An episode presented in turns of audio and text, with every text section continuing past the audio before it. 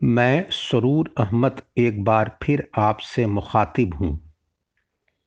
आज के लेक्चर में जो हम टॉपिक टेकअप कर रहे हैं, वो टर्की और सीरिया में अर्थक्वेक बज़ाहिर अर्थक्वेक पर तो बहुत सारी रिपोर्टिंग आ गई, ख़ास कर इसके जब इंफॉर्मेशन एक्सप्लोजन का ज़माना है तो मुझे मुझे कुछ बचा नहीं। कुछ और एक्सप्लेन करने का। लेकिन कुछ बातें उसके बावजूद मुझे लगता है कि उसको थोड़ा सा एक्सप्लेन करना चाहिए। वो ये है कि हम एक हफ़्ता करीब हो गया है इस अर्थक्वेक को आए हुए छः फरवरी को जो आया था। एक बात ये पा रहे हैं कि अर्थक्वेक आने के तीन चार दिन के अंदर ही बहुत सारे लोग यूट्यूबर्स कहिए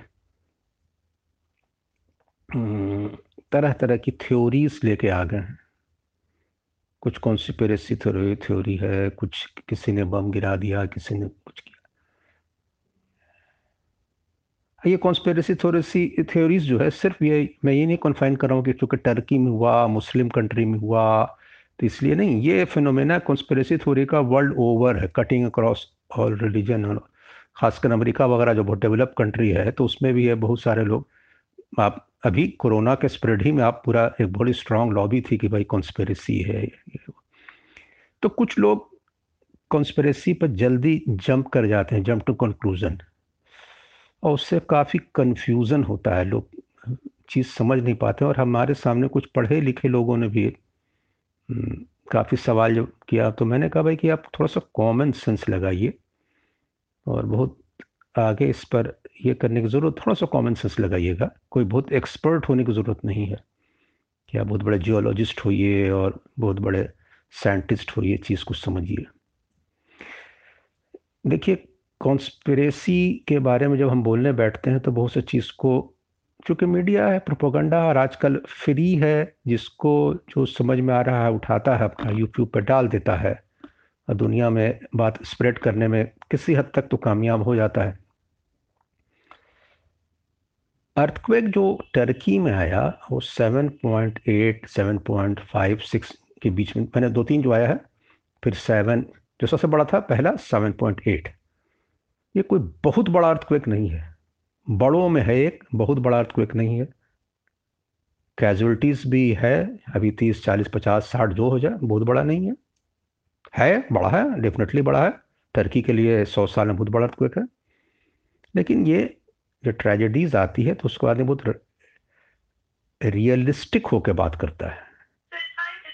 और रियलिस्टिक इसलिए बात करता है कि चीज़ों को एक्सप्लेन किया जाए। जब हम वो चीज़ को बहुत मैग्नीफाई करने लगेंगे तो बहुत सा टेरर बहुत से कॉन्स्परेसी एंगल बहुत सा डिफरेंट एंगल उसमें जोड़ने लगेंगे। हाँ विदाउट मैं ये नहीं कह रहा हूँ कि जो मैं बात कर रहा हूँ फाइनल है।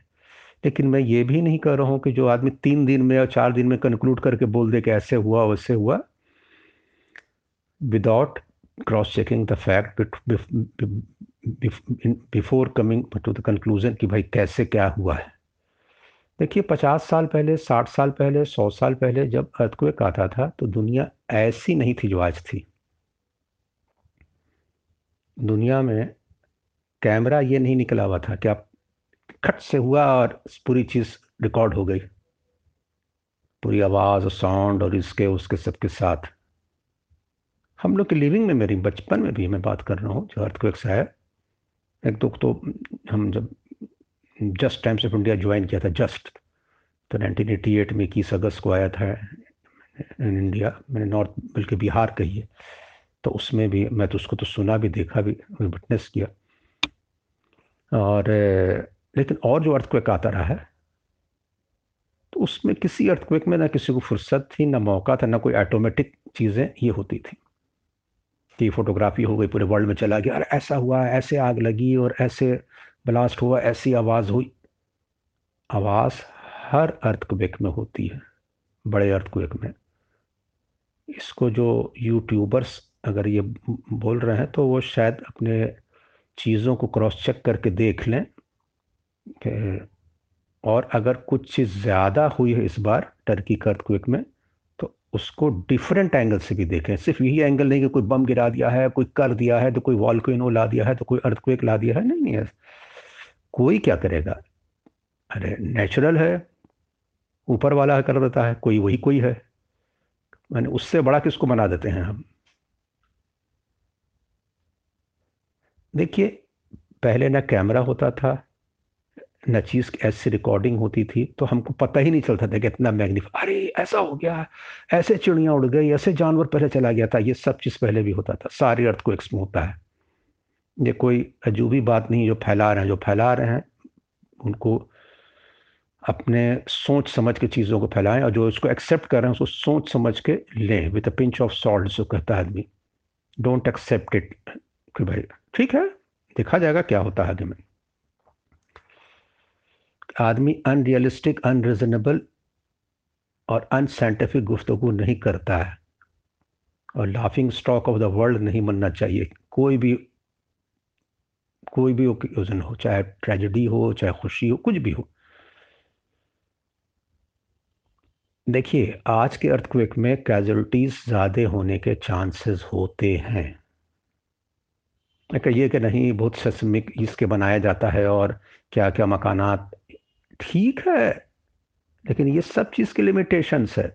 और ये सब चीज़ को भी एक, ये जो जो साइंटिफिक इंजीनियर्स हैं ना, ये अब ये अब ये ये दूसरे एग्जैजरेट करते हैं। ये सब चीज़ कुछ नहीं होता है। आप पूछ लीजिए बड़े बड़े जोलॉजिस्ट से, सिर्फ़ इंजीनियर से बात नहीं कीजिए। अरे भाई अर्थ को तो पहाड़ गिरा देता है, मकान क्या गिराएगा? पंद्रह अगस्त 1950 यानी आज़ादी का दिन इंडिया के बहुत बड़ा अर्थ आया था, आसाम में, आसाम और तिब्बत। एक इंडिया का अजीब कंट्री है अनफॉर्चुनेटली कि 15 अगस्त को भी और 26 जनवरी 2001 को भी दोनों एक ऐसे ऑस्पिशियस डे इंडिया के लिए, इंडिया हिस्ट्री के लिए, उसमें अर्थक्वेक आ चुके हैं। 26 जनवरी वाला गुजरात में आए थे। मैं उन्नीस सौ पचास की बात कर रहा हूँ तो वो जितने पहाड़ थे, पहाड़ तो ऐसे पुलवराइज हो गए थे कि मलबा हटा के उसको मैदान बना दिया जाए ये पोलो गोल्फ क्रिकेट फुटबॉल जो खेलिए। ये रिकॉर्डेड बातें हैं। तो 8.6 का था इससे कहीं ज़्यादा था वो। इंडियन हिस्ट्री में इंडियन इसमें सबसे बड़ा एक चिली का 9.3 है वो ज़्यादा ये मान सकते हैं हम लेकिन वो 8.6 हाँ मरे फोर 4,800 लोग इसलिए 4,800 लोग मरे लेकिन डिवास्टेशन बहुत ज़्यादा हुआ था। लेकिन मरे इसलिए कम कि स्पेसली पॉपुलेटेड एरिया था। ये डेंसली पॉपुलेटेड एरिया है। यहाँ बड़े बड़े मकानात थे और बड़े बड़े अभी टर्की में। तो एपी सेंटर जहाँ पर होता है, चीज़ें जहाँ पर स्ट्राइक करती हैं, वो बहुत मैटर करता है। जैसे तांगशेन चाइना का अर्थक्वेक आया था। 28 जुलाई 1976 ये हम लोग होश में आ गए थे। हम भी पढ़ा था, जानते थे। तांगशेन, चाइना का थर्ड लार्जेस्ट सिटी उस वक्त था। मान लीजिए कि अमेरिका का शिकागो या सैन फ्रांसिस्को, इस टाइप का शहर कोई, या इंडिया का चेन्नई, ये डिवास्टेट हो जाए और एपी सेंटर से करीब हो तो क्या हाल होगा? वही तांगशेन का हाल हुआ था। ऑफिशियली तो अढ़ाई लाख, दो लाख पचपन हज़ार वगैरह बताया गया था, कुछ तीन लाख तक गए थे फिगर लेकिन अनऑफिशियल फिगर जो मैं खुद देखा था उस ज़माने में, और फिर अभी क्रॉस चेक कर सकता हूँ, जो अखबार में आया था, वो सात लाख तक कैजुअलिटी थी सेवन लाख। ये अनऑफिशियल दूसरे वेस्टर्न इसलिए ने कहा था कि भाई कम्युनिस्ट रिजीम थी, उसको बहुत सी चीज़ छुपा रही है फिगर को ये करके प्ले कर रही है। वो भी इतना ही था जितना भी यहाँ आया है टर्की में। लेकिन, वो जो लेकिन, बड़ा लेकिन एक और होता है अर्थक्वेक में। मॉडर्न अर्थक्वेक जैसे मैंने कैमरा रिकॉर्डिंग दूसरे चीज़ का फैक्टर दूसरा ये कि हमारे बिल्डिंग का कंस्ट्रक्शन मकानात गिरते हैं तो जैसे गुजरात में एक अर्थक्वेक आया था तो उसमें कहा गया सोशल ग्रुप्स का कि ये लोग कम मरे, ये ज़्यादा मरे। तो ये क्या हुआ भाई? अर्थक्वेक तो सर क्वेक तो बेस्ट लेवलर मैंने लेवलर में सबको बराबर, नहीं। मालूम है कैसे ये कम्युनिटी के लोग, या ये बरादरी, ये कास्ट के लोग चूँकि सोशली इकोनॉमिकली बहुत अमीर नहीं थे तो छोटे कपड़े मकान ये इसमें रहते थे तो ये ज़्यादा नहीं मरे और जो बड़े बड़े अपार्टमेंट्स में बिल्डिंग में रहते थे वो ज़्यादा मरे उनकी बिल्डिंग गिरी। तो ये हर दुनिया के हर अर्थक्वेक में होता है। ये कोई इज़, इज़, सीरिया का और टर्की का और चाइना है। देखिए एक और चीज़ आप समझ लीजिए।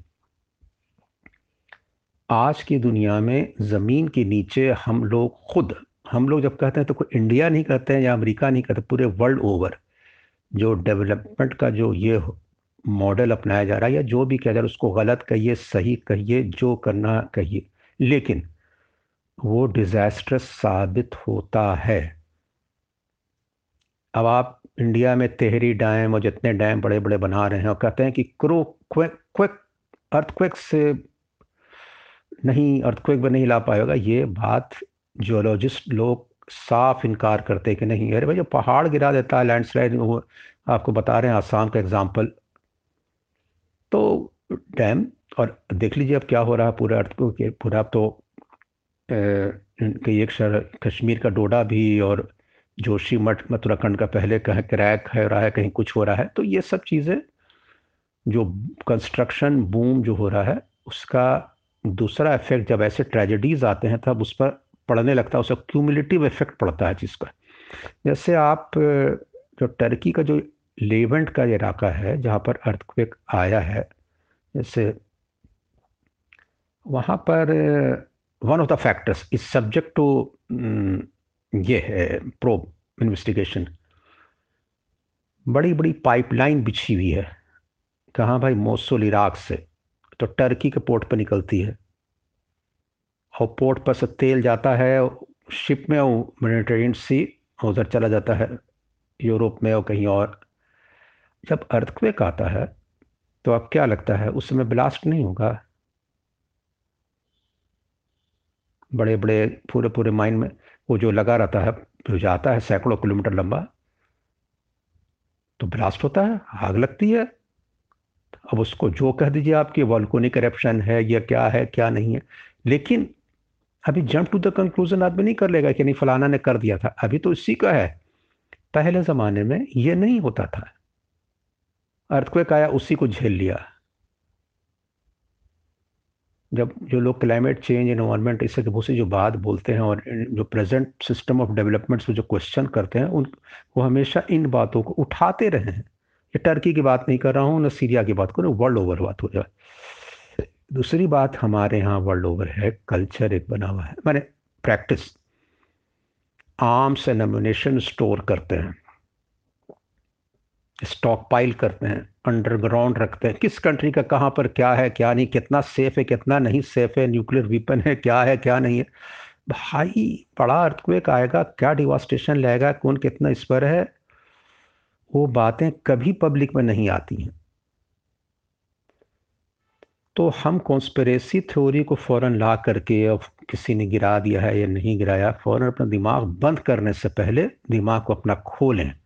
और डिफरेंट ये तो मैं दो चार आपको सिर्फ़ पहलू एज अ लेमैन बता रहा हूँ, कोई बड़े एक्सपर्ट की व्यू नहीं दे रहा हूँ। इसलिए कि हम जब चीज़ों का अपना दिमाग बंद कर लेते हैं तो क्रिएटिविटी ख़त्म हो जाती है। अब बहुत नैरो इस पर सोचने लगते हैं। जो लॉस होता है अल्टीमेटली देखिए एक चीज़ और है।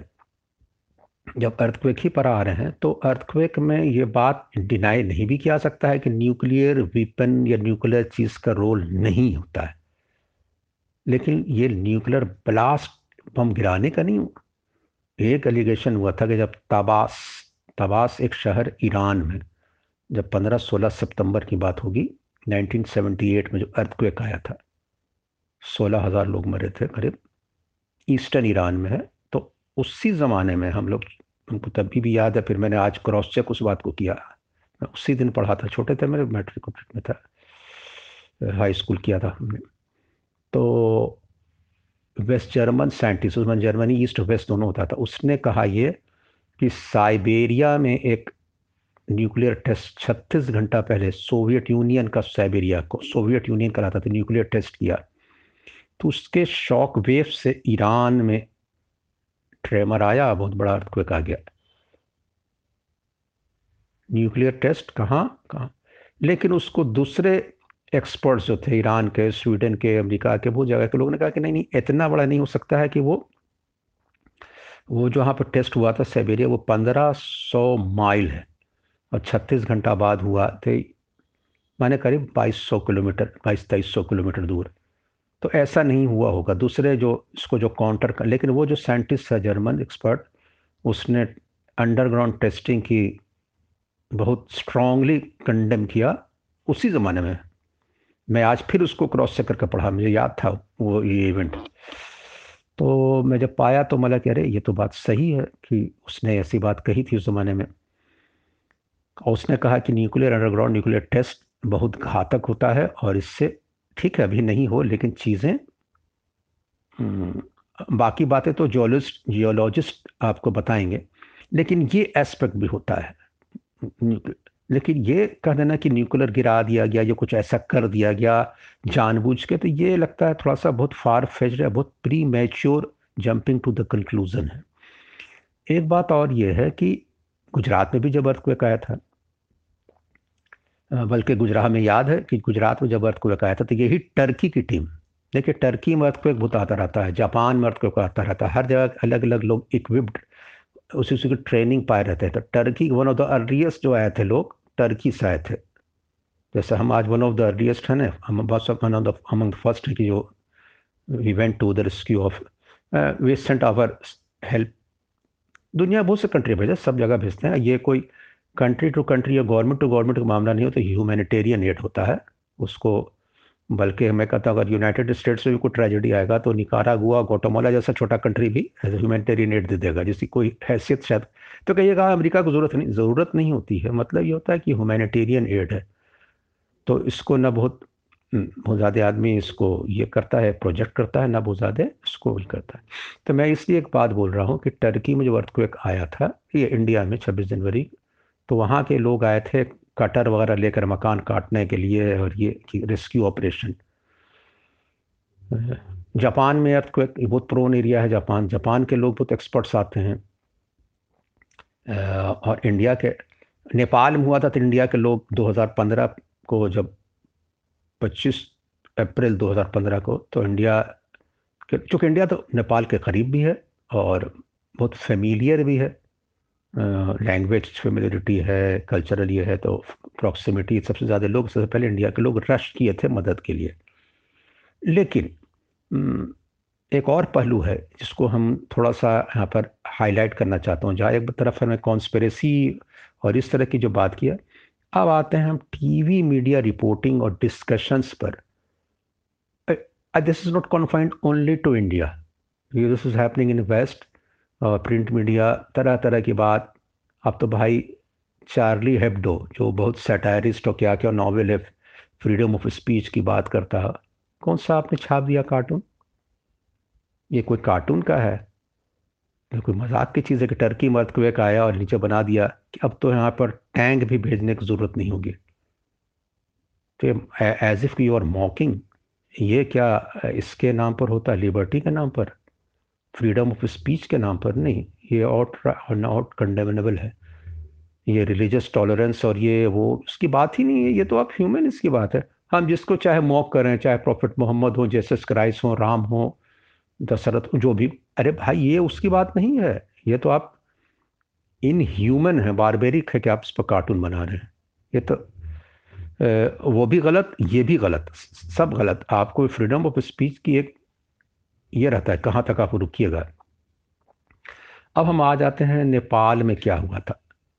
नेपाल में इंडियन मीडिया जिस तरह से पैनल डिस्कशन कर रहा था और जिस तरह से चीज़ को हाईलाइट कर रहा था, आखिर ये हुआ कि हफ़्ता दस रोज के बाद नेपाल के लोग बदजन हो गए और एक सीरियस बैकलैश हुआ, कहा भाई कि आप जाइए यहाँ से इंडियन मीडिया।